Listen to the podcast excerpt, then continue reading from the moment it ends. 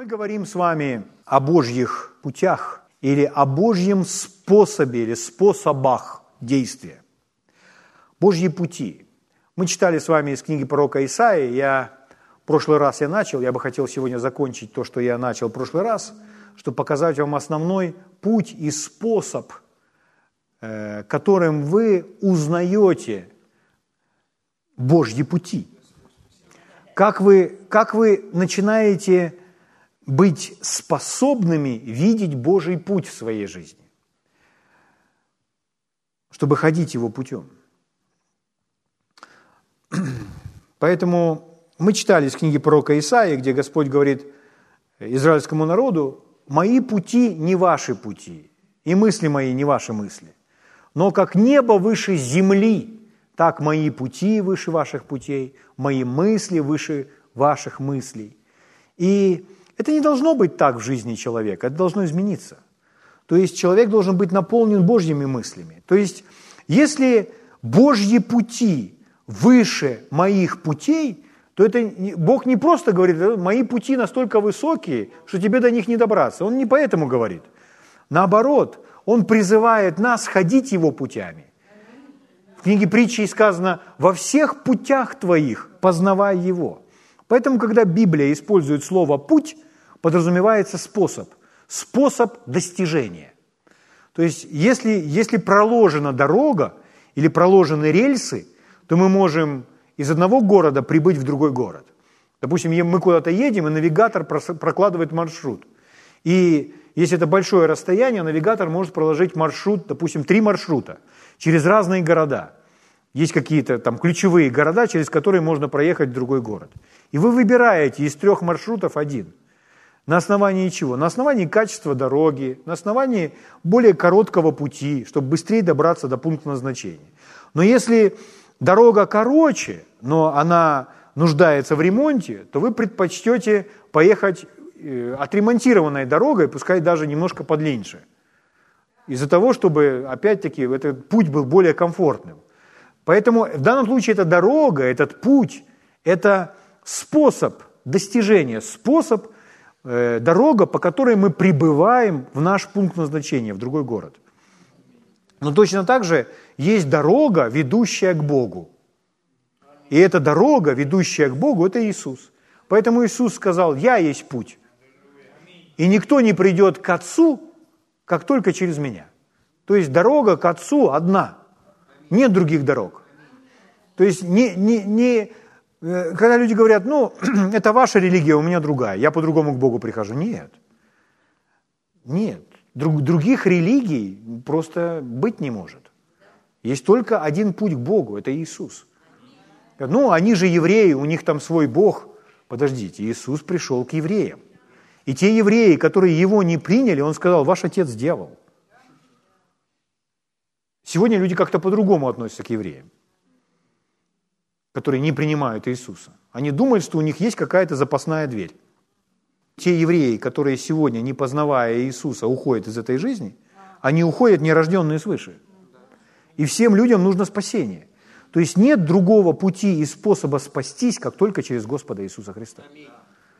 Во времена Ветхого Завета тоже единственный путь спасения был – это вера в Иисуса Христа. Только в образах.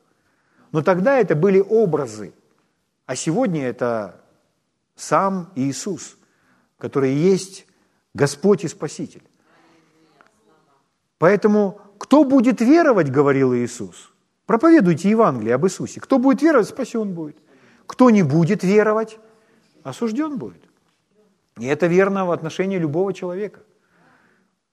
Поэтому, чтобы войти в Божье Царство, нужно родиться свыше. А путь рождение свыше – это Иисус. Поэтому вся Библия, она об Иисусе. Весь Ветхий Завет, он об Иисусе.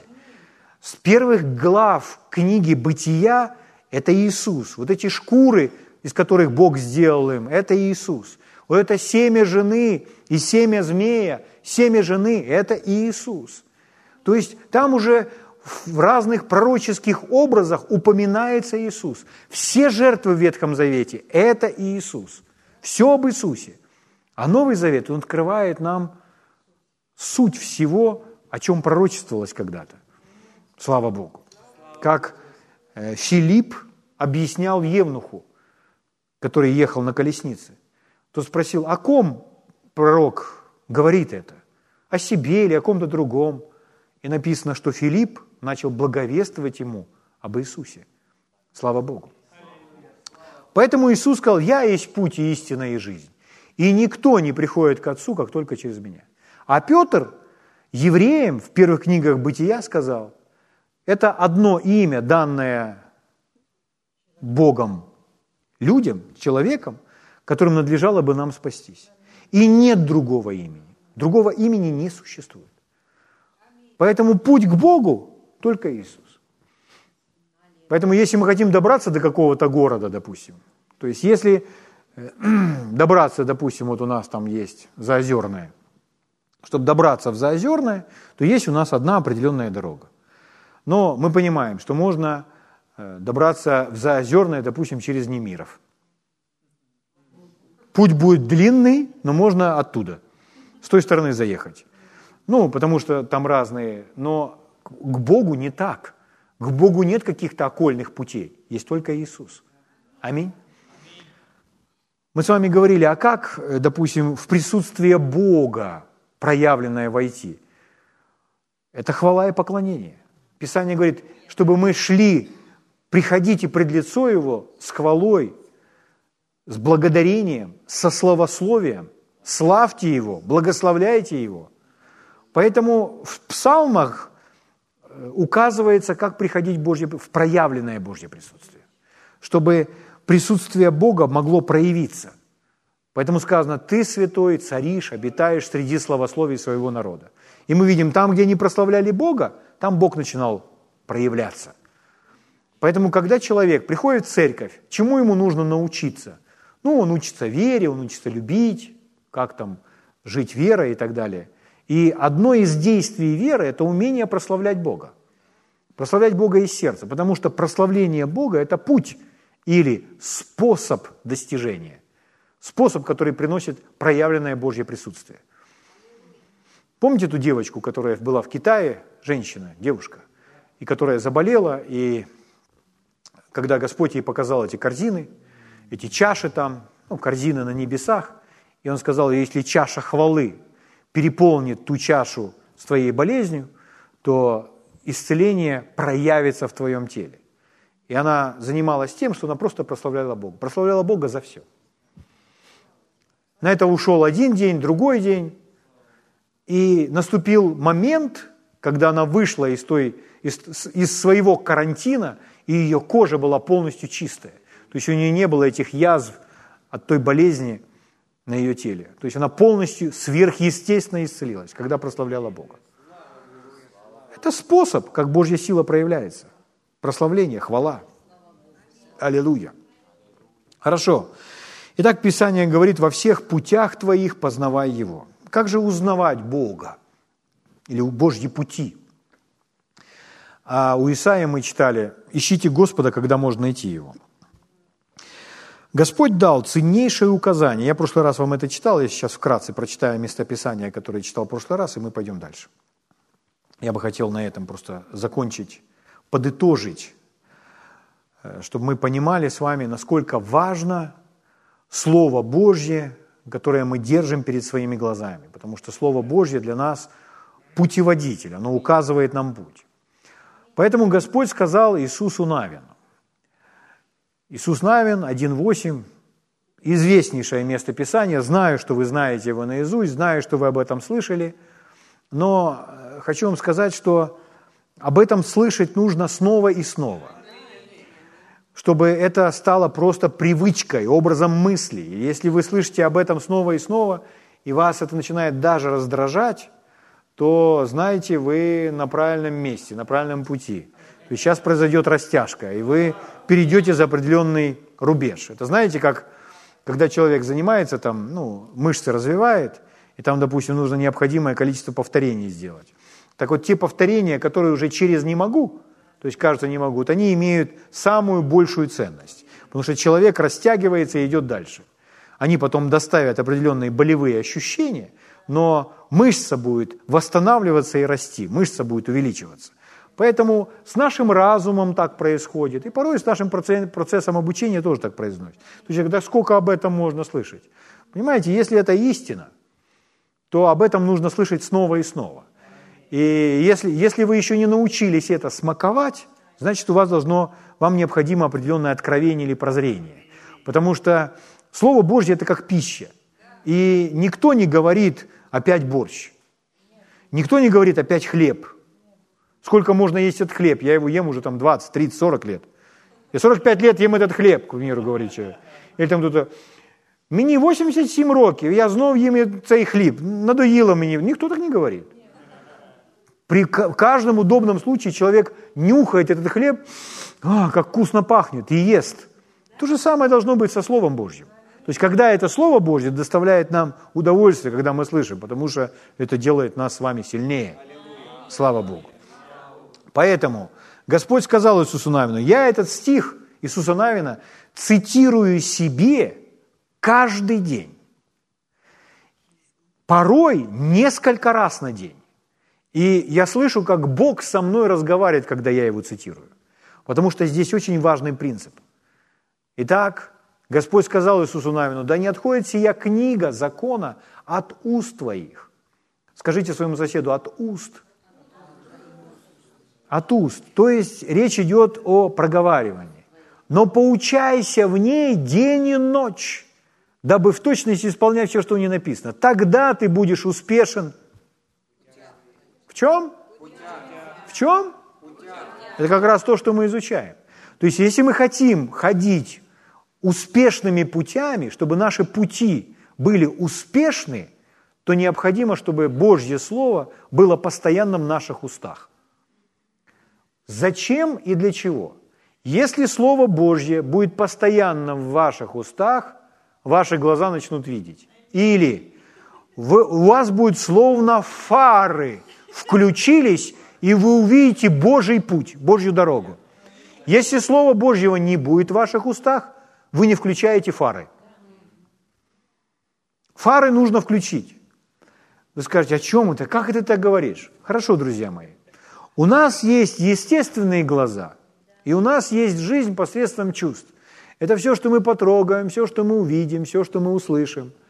Это жизнь посредством чувств. На основании чувств человек принимает решения, делает выводы и так далее. В основном так живут все. Но Бог не хочет, чтобы вы так жили. Он хочет, чтобы вы были ведомы им, и чтобы у нас была у каждого духовная жизнь. Чтобы мы, как это озвучивает Билл Винстон, говорит, чтобы мы перешли от уровня информации на уровень откровения. То есть, когда человек живет изнутри наружу. Вот одни услы... послушали новости, послушали новости и говорят так, «А, что теперь будет? А вы даже услышав эти новости, худую молву, вы стоите спокойно и говорите, все будет хорошо. Два совершенно разных человека. Почему один ведет себя так, а другой так? Потому что один видит что-то одно впереди, видит тьму или неприятности, а другой видит что-то другое. Так вот, мы должны видеть то, что для нас приготовил Бог. И как это увидеть? Как это увидеть? Это не этими глазами мы видим – это мы видим нашими внутренними глазами. Это, это и понимание, это и знание, это и откровение, это внутреннее видение. Это внутреннее отношение к жизни. Это и духовно, это и душевно, это все внутри там. Потому что это обновляет разум. Но чтобы это произошло, чтобы это случилось, Бог говорит Иисусу Навину, да не отходит эта книга от уст твоих, но поучайся в ней день и ночь. Скажите соседу день и ночь. Что это значит? А это, друзья, как вы в больницу попали, допустим, и вам там нужно влить что-то в, в капельницу сделать. Вам поставили капельницу, и вы лежите под этой капельницей, и в ваши вены течет, ну, то лекарство, которое надо, допустим, во имя Иисуса. Аминь? Ну, к примеру. Ну, было такое у вас? Ну, было когда-то. Я помню, я Э, когда мне было 7 лет, и я должен был пойти в первый класс, я заболел Боткина. И меня положили в больницу, я был весь желтый, меня положили в больницу, и э, мне каждый день делали капельницу. Ну, если не каждый, мне казалось каждый день, то через день. Но мне делали капельницы каждый день. Вливали, вливали, вливали меня. И я лежал под этими капельницами. Мне искололи уже все руки. И, а я, мне 7 лет, это маленький ребенок, и вот мне колят, э, и у меня уже здесь, тут уже не, не могут попасть, тут уже не могут попасть, потому что все у меня, как у наркомана, тут все повоспалялось. И они давай мне сюда колоть. Туда, туда тоже не могут. Они вот так вот взяли мою руку вот так вот, раз, и давай сюда колоть. И я помню такой момент, что вот сюда они когда кололи мне, я помню до сих пор, э, так было больно. Так было больно сюда. И, а я ж терплю, я ж мужчина, мне 7 лет, но я уже мужчина. Э, расту без папы, то есть такой мужественный мальчик. Вот. И вот я, я лежу, ну, не лежу, вернее, вот так вот, ну, сижу, или лежу, лежу, да вот на этой кровати, а две медсестры вот ковыряются мне, и они не смотрят на меня, они смотрят на эту вену. И я вот лежу, и я помню, что я уже не вытерпел. То есть мне больно, конечно, но слезы начали течь и капать по моим щекам. Я не кричу ничего, я ж мужчина. И вот слезы текут по моим щекам, и одна из медсестер увидела, что я так уже, у меня уже слезы текут, но я молчу, и она так, другой так, ну, я вижу все это боковым зрением, я секу все равно, все, все под контролем. И, и она так, ногой ту другую медсестру тык, а, а та так раз на нее посмотрела, она показывает, хоп, что, мол, она видит, что у меня по щекам слезы капают, прямо уже такой дождь. Вот. И она так, ну ладно, потом сделаем. И так раз мне ватку, держи. Все, хоп, чуть-чуть забрали, все, пошли. То есть через некоторое время, что, мол, ну пускай немножко отдохнет, хай дитина передохне трохи. Не, но они, они вливали в меня это лекарство, которое меня лечило. Угу. И я под ним лечу. Это такая у меня длинная история, чтобы показать вам, что в ваши вены должно вливаться и вливаться. Поэтому э, я не про лекарства сейчас, я про Слово Божье. Как же Слово Божье должно промывать всех нас, чтобы никаких других мыслей там не было, а было только одно слово. Поэтому и день, и ночь. И день, и ночь. Вот почему он так. Так, а да, я такой занятый. Иисус Навин тоже был очень занятый человек. Брат Хейген говорил так, что за все, все свои годы служения я не видел более успешных людей, мужчин или женщин во Христе, чем те люди, которые умеют или уделяют время для размышления над Божьим Словом. То есть сами себе цитируют, проговаривают Библию. Слава Богу. Хорошо, прочитаю вам из 118-го псалма, как э, Давид, он понял, он понял, что Иисус Навин – получил какие указания от Господа, Давид этими воспользовался, он так жил. И вот 118-й псалом, начиная с 96 стиха, он говорит, «Я видел предел всякого совершенства, но твоя заповедь безмерно обширна». То есть, если заповедь безмерно обширна, вам понятно, что значит безмерно обширно? Это значит ни конца, ни края этой заповеди. То есть вы берете один стих и его себе проговариваете на протяжении всей жизни сознательной. То есть вы его проговариваете 30, 40, 50, 60 лет, и этот стих с вами разговаривает снова и снова. И вы снова что-то видите. И вы можете сказать, как это? Это не на умственном уровне, это откровение. Это стих, который вас питает как хлеб, который кормит вас, который дает вам сил. Поэтому э, вы берете, допустим, филиппийцам 4, 18, 19, «Бог мой да восполнит всякую мою нужду», и человек думает, да сколько можно это повторять?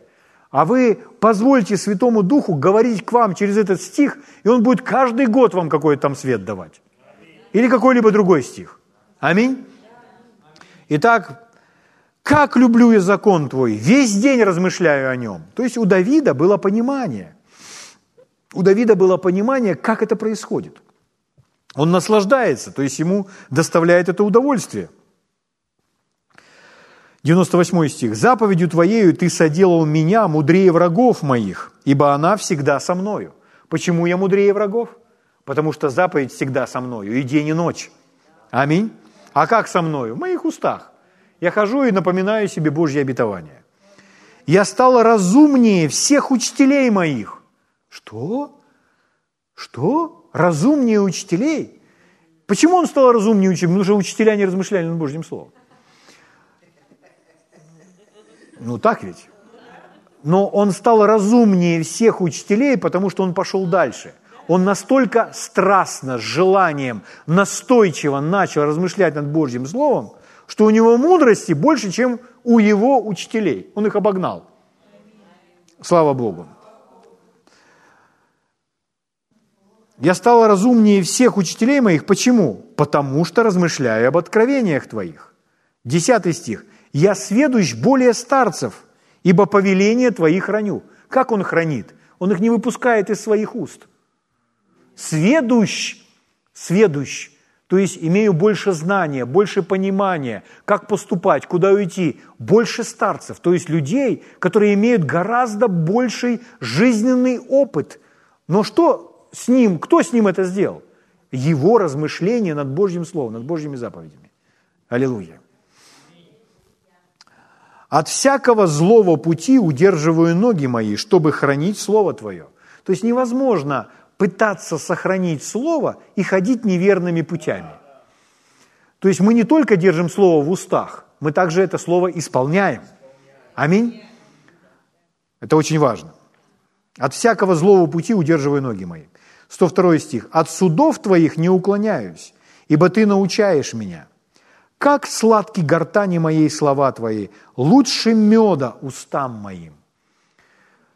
Я думаю, до этого переживания тоже нужно достигнуть. То есть нужно достигнуть такого переживания, чтобы вы напились столько Святого Духа, чтобы были пьяны, и столько наразмышлялись над Божьим Словом, что у вас как будто в устах мед. Раз он Слово Божье сравнивает с манной, а манна была всем по вкусу, и она была как лепешка с медом, то значит Слово Божье, которое вы проговариваете, оно тоже имеет вкус. Я не говорю сейчас о естественном вкусе, но в плоти это может вызвать у вас даже естественные ощущения. Он говорит, гортани моей сладко, когда я произношу это слово. Ну, это глубоко, я понял. 104 стих. «Повелениями твоими я вразумлен, потому ненавижу всякий путь лжи». Почему человек ненавидит путь лжи? Почему он не готов становиться на путь лжи, он запрещает себе, он даже, даже не смотрит в эту сторону, чтобы солгать, чтобы обмануть, потому что он вразумлен. То есть, когда он вразумлен, он на темный путь не встанет. А если человек готов встать на какой-то другой путь, то есть другим способом желает чего-то достигнуть, это говорит о том, что он не вразумлен, у него нет света. И последний стих, 105. Слово Твое – светильник ноге моей и свет стезе моей. Итак, Слово Твое – светильник. То есть это все равно, что на машине фары включились. Или я включил фонарик, и я могу пройти по темному лесу, по тропинке, потому что в моих руках фонарик. Вот что делает Божье Слово. Божье Слово включает свет, что мы видим, куда идти – Слово Божье включает свет, что мы начинаем видеть. Что мы начинаем видеть? Путь. Мы видим ту тропинку, которую для нас Бог проложил. Мы так устроены, друзья мои, что Слово Божье, вообще любое слово, создает в нас образы. Мы, мы не мыслим и мы не живем внутри в своем разуме словами. То есть мы не думаем словами. Там люди говорят, на каком языке ты думаешь? И люди говорят, я на русском, там, я на украинском. Там. А люди говорят, я изучаю английский язык, мне удалось думать на английском. Вообще мы не думаем на языке. То есть язык здесь, мы можем проговаривать что-то на каком-то языке в голове у себя, но это другое. Когда речь идет о размышлении, когда речь идет о видении, то мы не думаем языком, мы думаем образами. Аминь? Это важно понимать что не языком мы думаем, а мы думаем образами. Но Слово Божье, язык, который мы понимаем, внутри нас начинает рисовать эти образы, формировать эти образы. Поэтому, когда Слово Божье рисует в вас образ победителя, то вы, подобно Давиду, выходите и говорите, я пойду сражаться с этим. Но здесь великое множество воинов, и вы один такой. Вы самый молодой, самый, казалось бы, ну, вы меньше всего похожи на того, который может пойти и одолеть этого Голиафа. Но у вас другой дух. И Бог поможет вам. Из-за чего? Из-за Слова Божьего. Потому что это этот Давид. Этот Давид. Что он говорил там этому Саулу? Раб твой пас овец своего отца. И когда приходил медведь, лев и отнимал какую-то овцу, то я догонял его, отнимал овцу и умерщвлял его. Если Бог мне помог и со львом, и с медведем справиться, я и этого одолею. Друзья мои, это не просто слова. Это, это отношение, это, это внутренняя позиция. Позиция победителя. Это отношение победителя. Где он это взял? Где он это взял? Вот, вот где он взял. Да не отходит вся книга закона от уст твоих, но поучайся в ней день и ночь. Поэтому, если этого нет внутри, как это можно получить? Если я вижу это, если я смогу увидеть это внутри, я смогу иметь это. Поэтому мы с вами такие, какими мы себя видим внутри. Если мы себя внутри видим мышками, то мы мышки и есть. А если внутри в нас там проснулся лев, то мы надерем задницу дьяволу. Или шею. Аминь. Слава Богу. Спасибо, Господь. Когда Бог работал с Авраамом, то он Аврааму сказал, я вам начал читать это в прошлый раз, но у нас опять не так много времени, ну ничего, чудеса, понимания тоже бывают. В книге «Бытие» 13 главе, то есть вы, вы читаете, что Господь дал свое первое обетование Аврааму в 12 главе. Там в 11 главе они выходят, в 12 главе Бог обещает, что Он благословит Авраама. Он его вывел из Ура Халдейского, и вот 13 глава. То есть это, это начало повествования об Аврааме. 13 глава. Читаю вам с 14 стиха. «Сказал Господь Аврааму, после того, как Лот отделился от него, «Возведи очи твои, и с места, на котором ты стоишь, посмотри к северу и к югу, и к востоку, и к западу. Ибо всю землю, которую ты видишь, тебе дам я, и потомству навеки». Аминь. Потомству твоему навеки раз он употребил слово потомство. И сделаю потомство, второй раз говорит потом, и сделаю потомство твое, как песок земной. Видите, как Бог делает? Он, он рисует, он рисует ему картину. Я сделаю твое потомство, как песок земной, чтобы Авраам уже, он понял, то есть Бог не называет ему число, он просто говорит очень много, ну как песок.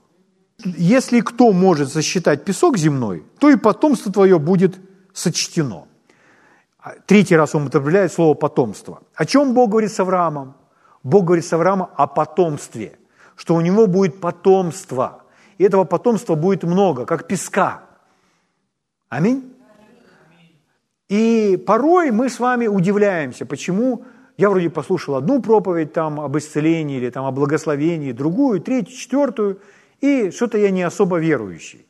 Бог учил Авраама, и с Авраамом это тоже не произошло сразу – из-за того, что Авраам уже был человек зрелый, ему было 75 лет, когда Бог его вывел из Ура Халдейского, когда он призвал его. 75 лет. У человека уже свой багаж. Он уже, у него представление о жизни есть какое-то. И его нужно переучивать. И Бог его переучивает, он учит его своим принципам. И Бог дает ему обещание. И мы обычно перепрыгиваем все это, мы думаем, что так сразу раз, и все моментально случилось. Порой по-человечески думает так кто-либо.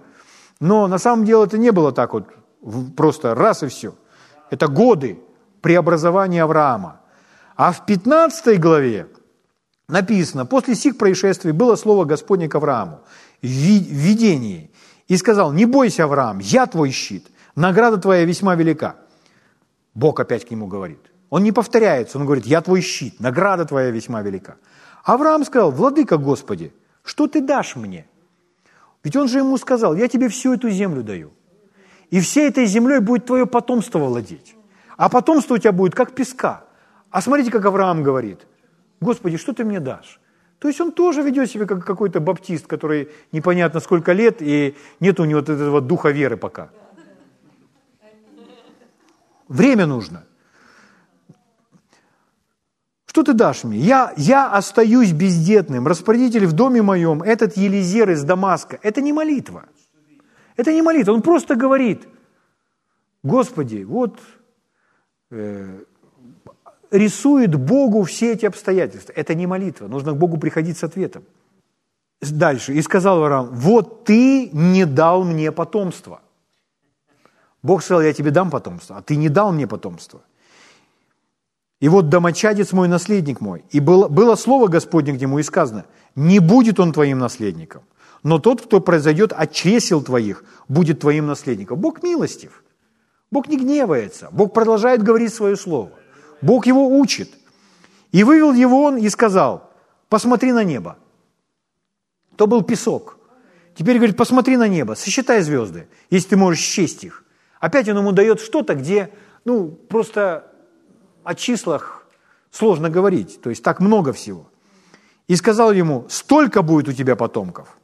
Дальше написано, Авраам поверил Господу, и он менил ему это в праведность. Авраам поверил. И Писание говорит, сердцем верует к праведности. И тут написано, Авраам поверил Господу, и Бог вменил ему это в праведность. Сердцем верует к праведности, но к обладанию мы приходим через исповедание. Но устами исповедуют ко спасению. Чтобы начать этим обладать, недостаточно поверить молча. Нужно начать говорить. И Авраам еще не знает этих принципов. Он пока получает от Бога эти обетования, но он по-прежнему не получает своего сына. И он может ходить и думать, Господи, ну что ж, ты же пообещал, почему этого не происходит? Почему этого не происходит? Ты же пообещал. Он ведет себя, как порой мы ведем себя в своей жизни. Потому что верим так, как знаем. И Бог его начинает учить вере. Это 15 глава мы с вами прочитали. А смотрите, что написано дальше. Это 17 глава. 17 глава. С 5 стиха. «Не будешь ты больше называться Авраамом». Ну, это звучит как Абрам. «Но будет тебе имя Абрахам». То есть он прибавил хам еще в конце. Имя изменилось. «Ибо я сделаю тебя отцом множества народов, и весьма-весьма расположу тебя, и произведу от тебя народы, и цари произойдут от тебя». Бог по-прежнему дает свое обещание. И он говорит, теперь ты не Абрам, теперь ты Абрахам, и у этого имени есть значение. Ибо я сделаю тебя отцом множества. Причем здесь Абрахам к отцу множества? Потому что значение этого имени – отец множества или многодетный отец, отец многих народов. Это значение этого имени.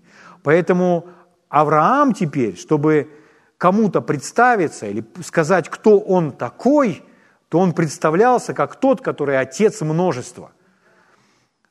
Сердцем верует к праведности, устами исповедует ко спасению. Аминь. И это влияет на веру Авраама. То есть Авраам уже слово вложил в свои уста, чтобы оно глубоко проникло в него. Аминь. Чтобы ходить Божьими путями, чтобы верить. И мы читаем с вами в книге э, послании к римлянам в 4 главе написано, 4 глава, 18 стих, про Авраама. «Он сверх надежды поверил с надеждою, через что и сделался отцом многих народов по сказанному, так многочисленно будет семя твое. Но когда мы читаем, что Авраам сверх надежды поверил с надеждой, то мы понимаем, это не случилось за один день. Чтобы Авраам начал ходить Божьими путями, ему нужно было, чтобы Слово Божье не только он услышал от Бога, но он также это Слово взял и хранил в своих устах и сердце. Да не отходит сия книга закона, у Авраама не было большой книги. У Авраама было несколько Божьих обетований.